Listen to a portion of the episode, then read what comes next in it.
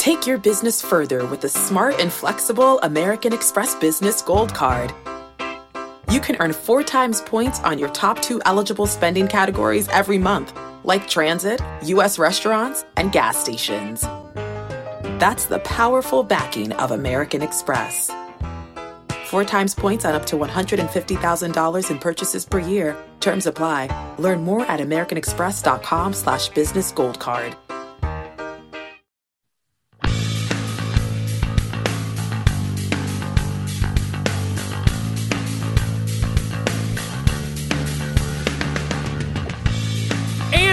To the First Cut podcast here on CBS Sports. We've got Kyle Porter. He's uh, still out in the San Francisco area. We are joined by Sean Martin, PGAtour.com, regular contributor and friend uh, of this podcast. Gentlemen, this is another major championship. You all have gotten to spend uh, on site together.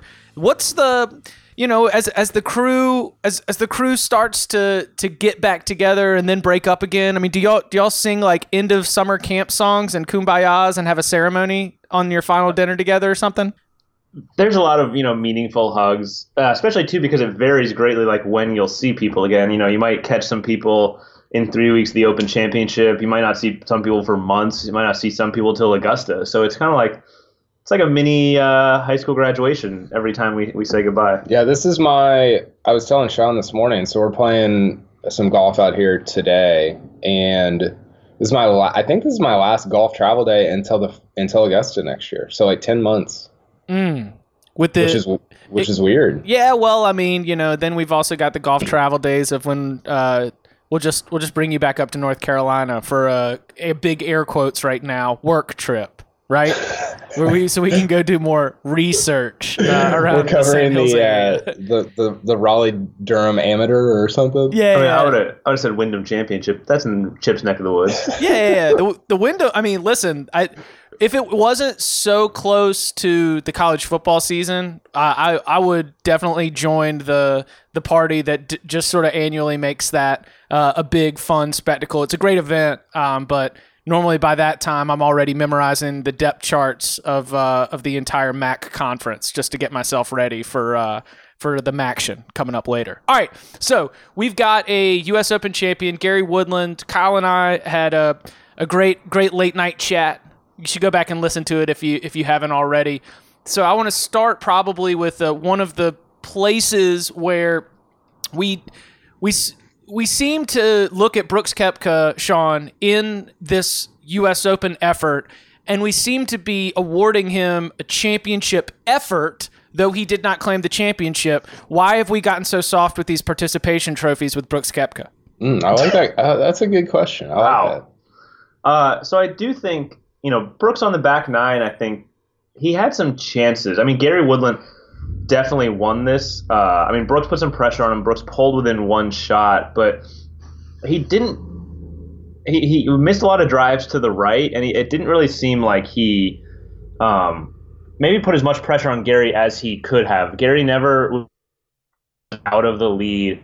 Uh, you know, you thought after Brooks birdied four of the first five holes, you thought, it, I mean, I tweeted jokingly, like, has there ever been a 59 in the final round of the U.S. Open? Uh, he, it looked like he was just coming to burn the house down. And then, you know, he didn't birdie six, which is kind of an unforgivable mistake, and he missed a short birdie putt at seven. And that was kind of the story of the rest of the round. Is really uh, he couldn't he couldn't put as much pressure as we thought. But at the same time, you know, it's a major 156 guys, and Brooks finished three shots ahead of third place. So sometimes too, like even your best effort, uh, it gets beat. And you know, Brooks hit the ball great again this week at the U.S. Open.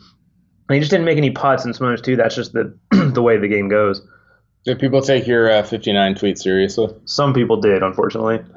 Fortunately, no, that's great. I, I want to know that someone is taking that seriously. Keeps us all honest in the in the fake media. Uh, right. So what I saw from Brooks's little bit of time after the round on television was that he seemed to be pretty comfortable with his game, comfortable with wh- where everything is. Like he, we're gonna step back and, and you know I I very easily sort of put this in the envelope with Brooks's effort at the Masters this year, right? Where like yeah, he was there, but there were some mistakes um, coming down the stretch where the the opportunity to win probably moved out a little bit further than he, even he was going to be able to reach.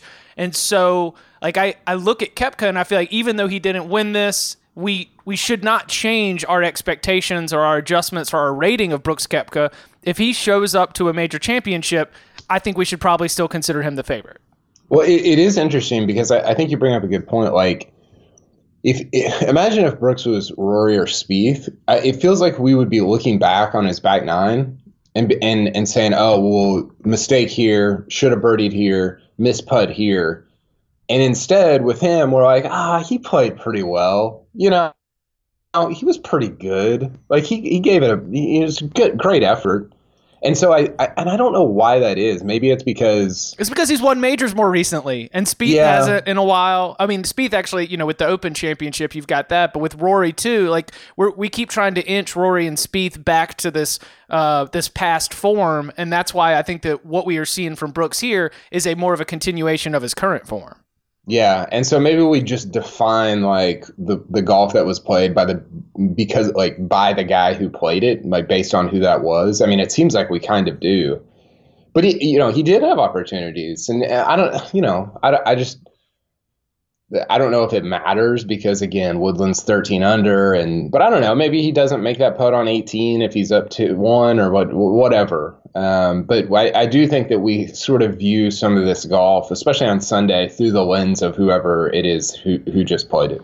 And I do think, too, it's more kudos to Gary Woodland because I think in a lot of situations where you have a guy trying to win his first major at a U.S. Open where, you know, missing fairways is so penal, and then you have Brooks kind of breathing down his neck, I think most times you could count on that guy coming back a little bit and – and falling back uh, into a, a, tie for the lead or, or, falling behind Brooks when he pulls within one. But Gary just didn't do that. He was, I mean, he was pretty flawless coming down the stretch. It didn't look like a guy who was trying to close out his first major. Sean, did you think that uh, Brooks should have hit? Because I was standing there with him on 18 and he pulls three wood, and I'm going like, wow, that's that's interesting to me. Did you think he should have hit driver there? I don't know. It's such a tough angle that I feel like driver, you might be. I mean, at one point too. I mean, you're Brooks, maybe go for broke, but that angle's so hard that uh, the incremental gain in advantage of hitting driver isn't worth the risk uh, because you're just having to push it so far up there, and, and that angle is, is so awkward. So I, I, I usually defer to players in their decision making, and I think, I mean, Brooks knew he had to make four there, and, and I think he just he did what he felt like he had to do to give himself his best opportunity. Speaking of defer to players and their decision making, Sean, what kind of inside gossip are you hearing about the boiling tensions in the Spieth Greller relationship? wow, uh, I thought we were gonna go uh, Houston Rockets locker room for a second there. um, you know, I think that you know someone asked Jordan about his relationship with Michael uh, after the second round, and and Jordan said kind of that's the just what makes our relationship work, and and I kind of like agree just from seeing them like Jordan is a verbal processor, uh, and so he just needs to get it out. Uh, he kind of said that in, in the interview. He said that you know these are things I used to keep in my head, and now with Michael, I can get them out and just be done with them. And so I think that it works because I think Michael can take it and doesn't take it personally, so it doesn't stew for a few holes. Like Jordan just says it, gets it out, moves on, and then Michael hears it uh, you know, and then just kind of moves on with it as well. And so I think it just helps them move on quicker from mistakes. I, I just I think that we do this thing with them where it's like, uh, then it's a fun narrative. Oh, Spieth's gonna fire somebody. Won't this be great? You know, like oh, there's this drama and like all this stuff, and it's like maybe, but like maybe it's just like standard operating procedure for like just the way he like plays golf you know, like that. And it, I think we talked about that Sunday on Sunday Chip, but it just seems like this is the way it is. And it's not as big of a deal as it's not like he's like cussing him out on national. I, I don't know. I just feel like it gets blown up into this thing that it's that it's just not. And and I don't I don't think that any big changes are coming.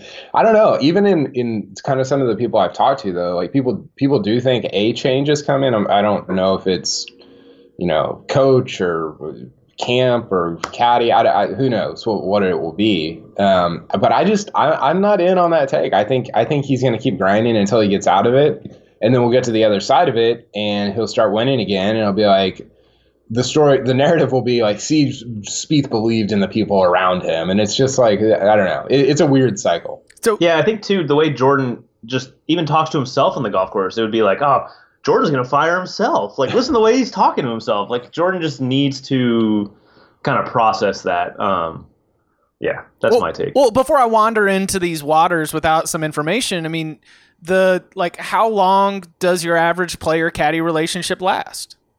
I mean, this is a longer one. I mean, this is so he turned pro in 2013. Uh, Michael was a, a, school teacher, took a one year leave of absence uh, to this kid coming out of college, and then luckily that panned out, so he didn't have to return to his day job. So, but it's been, uh, you know, we're going on six and a half years now, which that's that is pretty lengthy. I mean, Rickie and, and Skovron have been together since uh, Rickie turned pro in, in 2009. Um, those are you know those are probably a couple of your longest high profile uh, caddy player relationships right now among the elite. JT and Jimmy. Yeah. DJ I, AJ. JT had a different guy when he first came out, but yeah, so they're up there definitely, about probably going on five years or so, four and or I, five years. I think that's where I'm coming from because you know to be introduced to Spieth uh, in the beginning of his professional career, we were also introduced to Greller, right? Like, yeah. wasn't that almost part of the selling point? I mean, he he has a celebrity status as much as you could attain as a caddy on the professional tour. And like to me, it just feels like there's some inevitability. Most player caddy relationships are not going to last forever. This is one of the most high profile ones. And, you know, whether this is th- this might be part of you know Spieth's play, or this might just be like, look, you can you can only be part of this travel team and have that kind of intimate relationship and that kind of intense relationship for so long. I thought Porath did a good job of writing it with giving a little bit of color. He talked about, um, you know, the like Greller getting the support from the other caddy, the "I love you, man" uh, coming off, and I, I was like, oh wow. So you know, we obviously know that Greller appears to be well liked among that community, and I think that Michael Greller, like if there is a split coming, and it might not be soon, it might be in three years, might be in five years. Sure, sounds like he's done enough, at least with himself on the PGA Tour, that he would probably uh, like a lot of caddies that we do know their names, or the few caddies that we do know their names, probably going to go link up with another star, and uh, then it'll just be another chapter of their professional life. Matthew Wolff. Oh my goodness. Yeah, let's go. Absolutely. I think Jordan. I think Jordan likes consistency. He's had the same swing coach since he was, I think, 13 or 14. He's had the same caddy the whole time he was out there. Like, I think he likes the consistency, and, and I know that you know, like, look, it uh, goes badly in baseball, and the manager is the first guy to get the can because you can't fire the players, uh, and Jordan can't fire himself right now. But I do think that he likes the consistency, and I think that in the middle of this like tumultuous time, I think that uh, he would he he would rather have consistency around him than trying to adjust to something new. Um. All right. For so Jordan Spieth, 76 on Sunday, sort of like un- unravels just a little bit. I found more frustration or disappointment looking at the case of Dustin Johnson. And I don't think that I've been able to to really put my finger or diagnose why it, you know why this seemed to duck expectations because Kyle's picked to win, and we were sort of just like dialed into this idea that Dustin at Pebble, and you know he's he's going to be right there in the mix. He's got a really really high floor, but it he this championship got away from him. So like Sean first, like what what do you think happened with DJ? Putting, look at his pull up his putting. Yeah, we're looking at his stats right now. He was oh 78th in strokes gained putting out of the 79 players to. Uh, to make the cut, negative six strokes. So if he puts average, which is not asking too much out of DJ, he he's like no, he's, five under and he's kind of in the mix. That definitely, yeah. He he's like a top fifteen putter on the PGA Tour right now. It, it, it's disappointing shit because he tied Brandon Wu, who's a junior at Stanford, and played with him in the final round. It's like, what are we doing here? Uh, like, Brandon Wu was a Stanford graduate, senior at Stanford. Sorry. Um, Oh yeah, he's the kid that said uh, he wants to be walking down the 18th fairway in his cap and gown. and he did. He made the cut. Good for him. Uh, Sean joked yesterday. joked at Andy yesterday that he's the new big woo woo, replacing Si Woo Kim, uh, which is great. Yeah, I, I don't know. You you can do DJ if you want. And also, I mean, he got to four under in the third round. He just kind of you know, he had a chance there if he could have stepped on it a little bit. But I mean, playing the first seven holes at Pebble and three over is it's kind of like what happened with Tiger. I mean, those are holes. I mean, Brooks played those in four under and probably easily could have played them in six under. I mean, those were birdie opportunities that you know he had a, a chance and just didn't really seize it. And at the end of the day, when you're putting like that, you I mean, you can't. One of one of my favorite images of the tournament was the the Fox drone just hovering out over the Pacific with uh, with AJ, uh, his brother, his caddy, just traipsing up the cliff off number four. On was that on that was on Sunday, wasn't it? Yeah. And you're like, oh, I guess we're uh, guess we're doing this again. DJ on the front nine at at Pebble on a Sunday at at uh, the U.S. Open. So yeah, he just I don't know, man. I I just thought T35 was super disappointing. My favorite thing going to the drones real quick was the seagulls uh, attacking the drone because they thought it was a threatening animal. They are a threatening animal. Good on you, seagulls. These drones are littering up the sky. Nature, was a- nature, strike back. There was a lot going on on. Um, You had the blimp, you had the drones. so Sunday, I'm on seven watching Brooks, and you've got you've got the blimp way too low, way too loud. Uh, the drones, you've got animals, you've got paddle boarders, you've got a, a guy flying a, an airplane that has a sign for Bubba's Burgers. Might have actually been Bubba Watson, considering he missed the cut. Uh, there was just there was things were happening and very quickly, and I mean seriously, like with all that stuff going on, it's I, I think it's actually legitimately somewhat hard to focus as like the leader of the of a tournament like that because look that stuff. No offense to you know Abraham Ancer, but that's that stuff is not happening whenever he's playing the seventh hole at Pebble Beach, and it is when Brooks is playing it, when Woodland's playing it. It it, it it's legitimately harder to focus, I think, and uh, I don't know. I we don't really talk about that when we talk about golf tournaments, but I think that's a you know I don't know that those guys would say that, but I think it's a real factor. Like when when they're trying to focus in on a on a given hole. Well, that's what we're asking from our champions, right? Of, of a mental game to be able to maintain focus in We start- conditions where no one else would. Aerial attacking them with blimps and drones. Yeah. Is this The what course- is this what we want golf to be? yeah. Uh, the, U- the USGA is sending drones after you now. Um, one one last thing on Dustin Johnson. I don't I don't know if uh, if you saw anyone comment on this, but truly the moments of high comedy on Sunday night were twice on the back nine out of nowhere. The coverage goes from this thrilling, you know, Woodland and Koepka and all this movement on the leaderboard, and people are trying to get to 10 under and they're trying to go low. And then we just rip away from all of that to show Dustin Johnson at plus one trying to make a birdie, and it's a miss. And then they go back again. DJ at 17, and he comes up short again. Like, we just kept breaking away from the contention of the U.S. Open to watch Dustin Johnson, like, nine strokes back, missing birdie putts. It was fantastic. Yeah, it's not great. Uh, on the other side, uh, more takeaways from the men on the scene. Next. It's a really fine line creating workout clothes that are great in the gym and workout clothes that are also great to look at outside the gym. And Vuori has threaded that needle. They are designed to work out in, but they don't look like it. They don't feel like it. And it's incredibly comfortable stuff, whether you are running, training, swimming, doing yoga, running errands, lounging around the house. It really doesn't matter. These are versatile clothes. You'll find me often in the men's Sunday performance jogger because I, I like the jogger situation that goes on down at the bottom, but they're very comfortable. Uh, they've got a little bit of a shorter inseam, so they're not as bulky as as other pants or other joggers that I have seen out there, and I've really enjoyed how they work both in and out of the gym. So now here's what you can do for for our listeners. Uh, first time purchasers are getting 20% off. All you have to do is go to vuori.com slash first. That's V-U-O-R-I dot com slash first. Again, not only will you receive 20% off your first order, but enjoy free shipping on any US orders over $75. And here's my favorite part free returns. Yeah, go check it out. Vuori.com slash first and discover the versatility of Vuori clothing.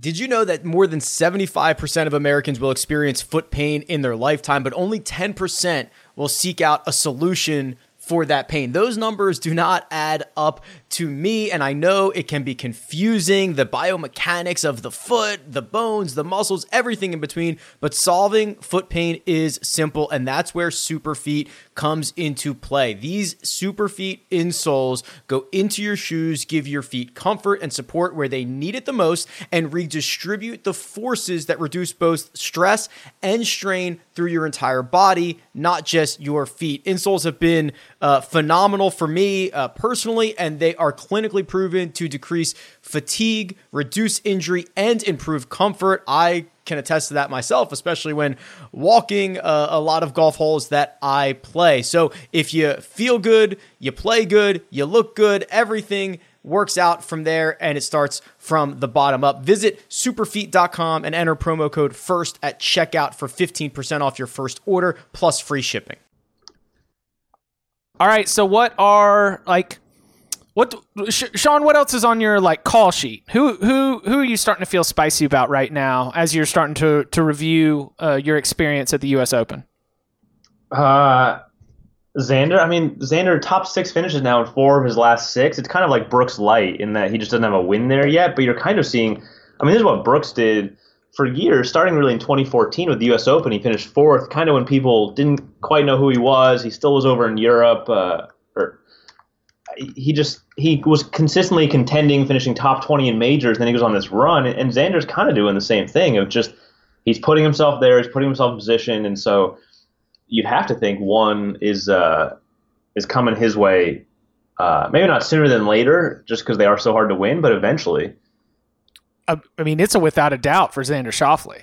I mean, that's the like you you look here and the the volatility makes it really really fun uh, in terms of just sort of like his playing style and the way that this can go. I mean, he was um, not particularly accurate off the tee. He was not among the you know top twenty and hitting greens and regulate. Like there was nothing that was like statistically excellent from my uh, from my site right now, but yet he finishes near the top of the leaderboard. I mean, that's is isn't that the book on him right now? Is that he's he's really really good. There's no one place where you would say that he is number one among the field or among the competition in this aspect of his game. But we keep looking up, and I don't know. He's got the fourth best score in the tournament. Well, I think I mean it's pretty. That's it's that's the way it goes with Xander. I think because we love to be able to pin something on a guy, right? Like, oh, Jordan yeah. Spieth, amazing putter, great iron player. DJ hits it so far. You know, you love to just we all love these like one sentence descriptors of a guy, like oh he's the, you know, basketball player guy or he's the you know whatever guy, and and so I think we love that descriptor, and you don't really have one for Xander because like you said, kind of nothing stands out. He just does everything pretty well. I mean, the guy's won twice this year.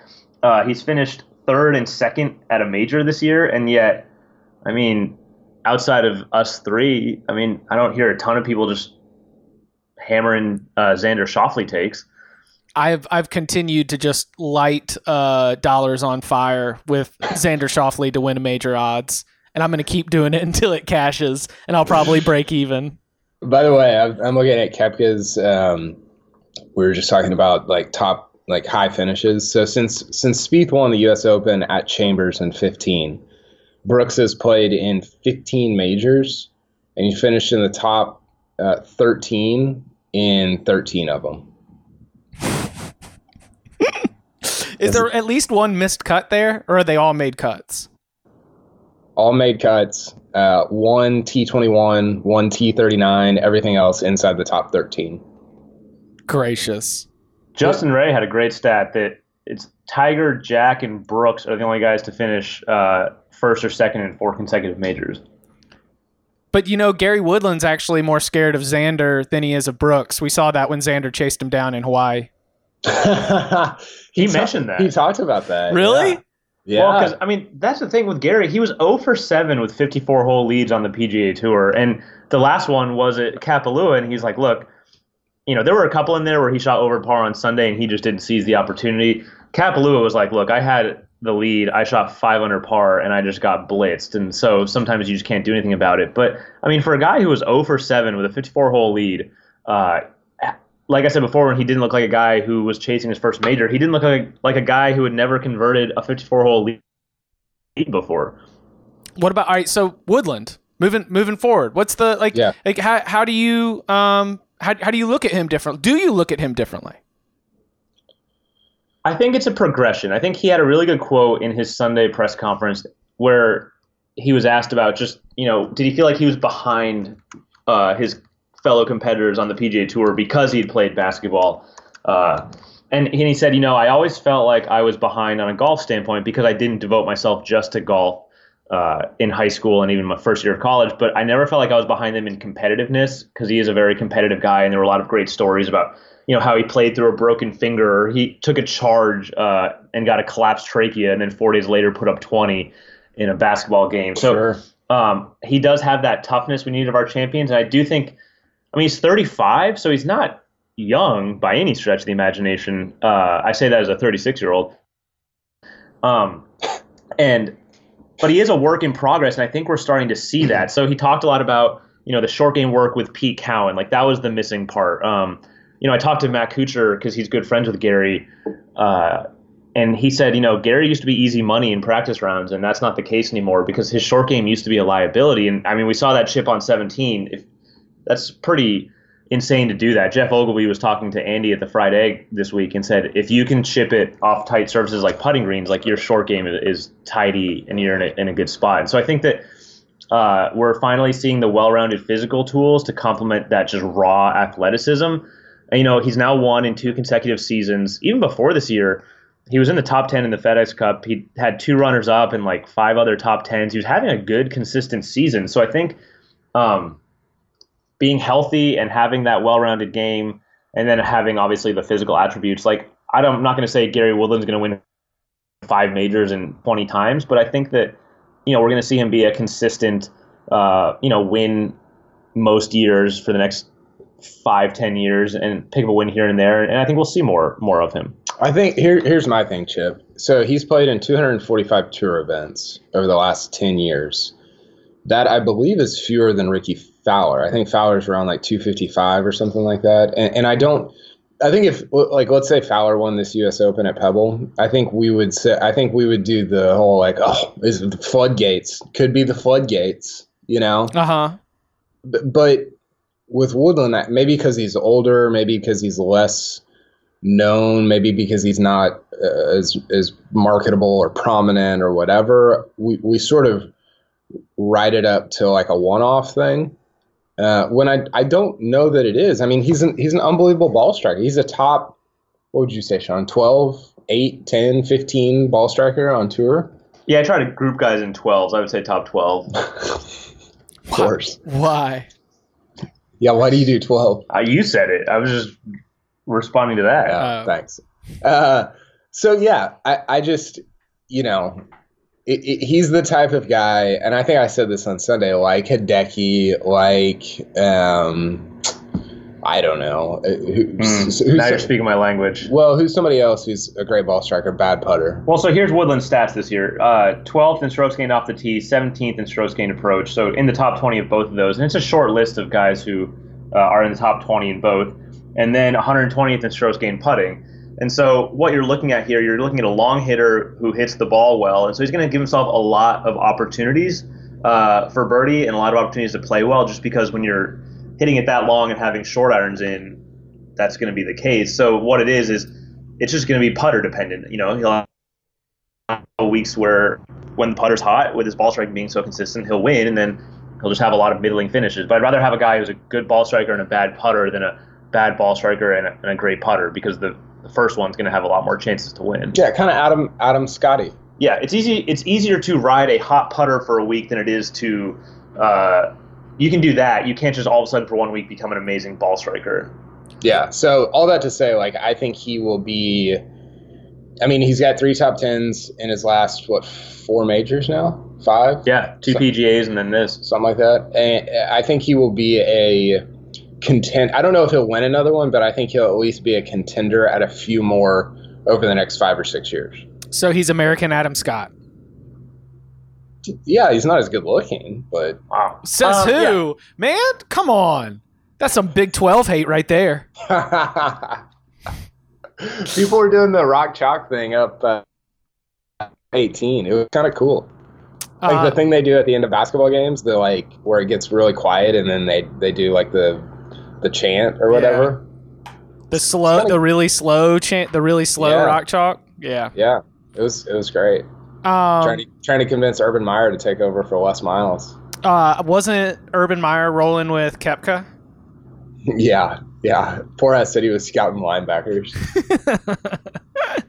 for USC. Just Yeah, trying to get ready. Um, all right. So what about Justin Rose? Seventy four on Sunday. Is that a result of the like what we always say that this uh it's not sustainable? You know, like he he was just the unsustainable putting on Thursday. Then all of a sudden the ball striking gets a little bit better, but putting gets a little bit shakier. Then on on Saturday shoots you know 68, but then is is that just a matter of everything just kind of fell apart down the stretch? Yeah, I mean the fact that he was even in contention is pretty amazing. He was not swinging it well. He was not hitting it well, and so it's testament to his short game and just kind of the well-rounded game that he's developed in the last few years. The short game and putting has improved a lot in the last couple years. So I think for him to even kind of be in contention and have a chance was a bonus, and then it finally did just uh, catch up with him on Sunday. I mean, I kept saying every day we would ride to the course on the media bus, and anybody who would listen to me, I kept saying, Justin Rose is going to shoot a 75 today. Justin Rose is going to shoot a 75 today. And then we get to Sunday, and I'm like, maybe he's not. Like, maybe he's just going to just piece this together all week. But I kept saying it, and finally he shoots a 74 on Sunday, and he's just. I mean, I watched him for a while on when was that? Third, I think Thursday, and you're just no, I think it was Friday because he was a Spieth and Tiger, and I'm like, I don't. He's like hitting shots thin, and like he just was. It was sort of reminiscent of Spieth at Bethpage, where you're like, there's no like. The center of the club face is nowhere to be found. Like he just was not hitting it very well, which is very like unlike Justin Rose, and um, yeah, his short game just kind of kept him in it until it until it couldn't anymore. Sean, do you have any uh, groundbreaking Tiger takes before we get out of here? No, I don't. Uh, I think Do you have any Rory takes?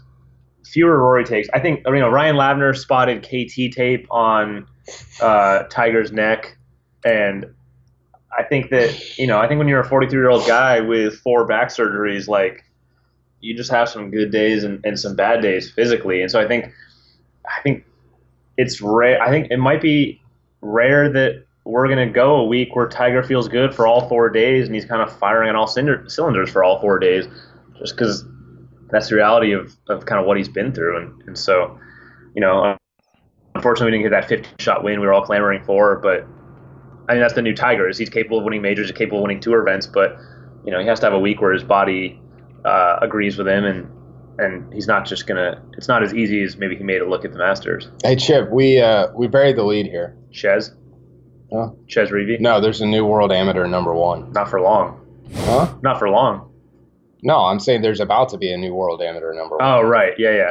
So Viktor Hovland's number one. I think he was number one going into the U.S. Open. I think so, and then finished 12th. By the way, such a this is like my Super Bowl. You got Viktor Hovland, Matthew Wolff uh, making their pro debuts, Collin Morikawa, uh, Justin playing. Suh. Justin Suh. Very excited for the Travelers Championship. Uh, so Viktor Hovland's number one in the the world amateur golf ranking. Matthew Wolff number two, and then your boy Takumi Kanaya Mm. number three. Uh, shares the same alma mater as Hideki Matsuyama, Tohoku Fukushi University, which one of the best logos in golf. It's like this penguin with like a exposed head that's like a exposed scalp that's like a golf ball. Uh, it's it's something. Yeah, that sounds insane. But Tohoku Fukushi University is basically like the Oklahoma State of Japan. I've always said that actually. You have always said that. That's crazy. Is that? I mean, you you guys are just two two two peas in a pod right there. Yeah, we're we're lockstep right here. uh, do you? I mean, no. So no no Rory thoughts here, Sean. Man, I it, is I mean like the the disparity between the two Sundays, right?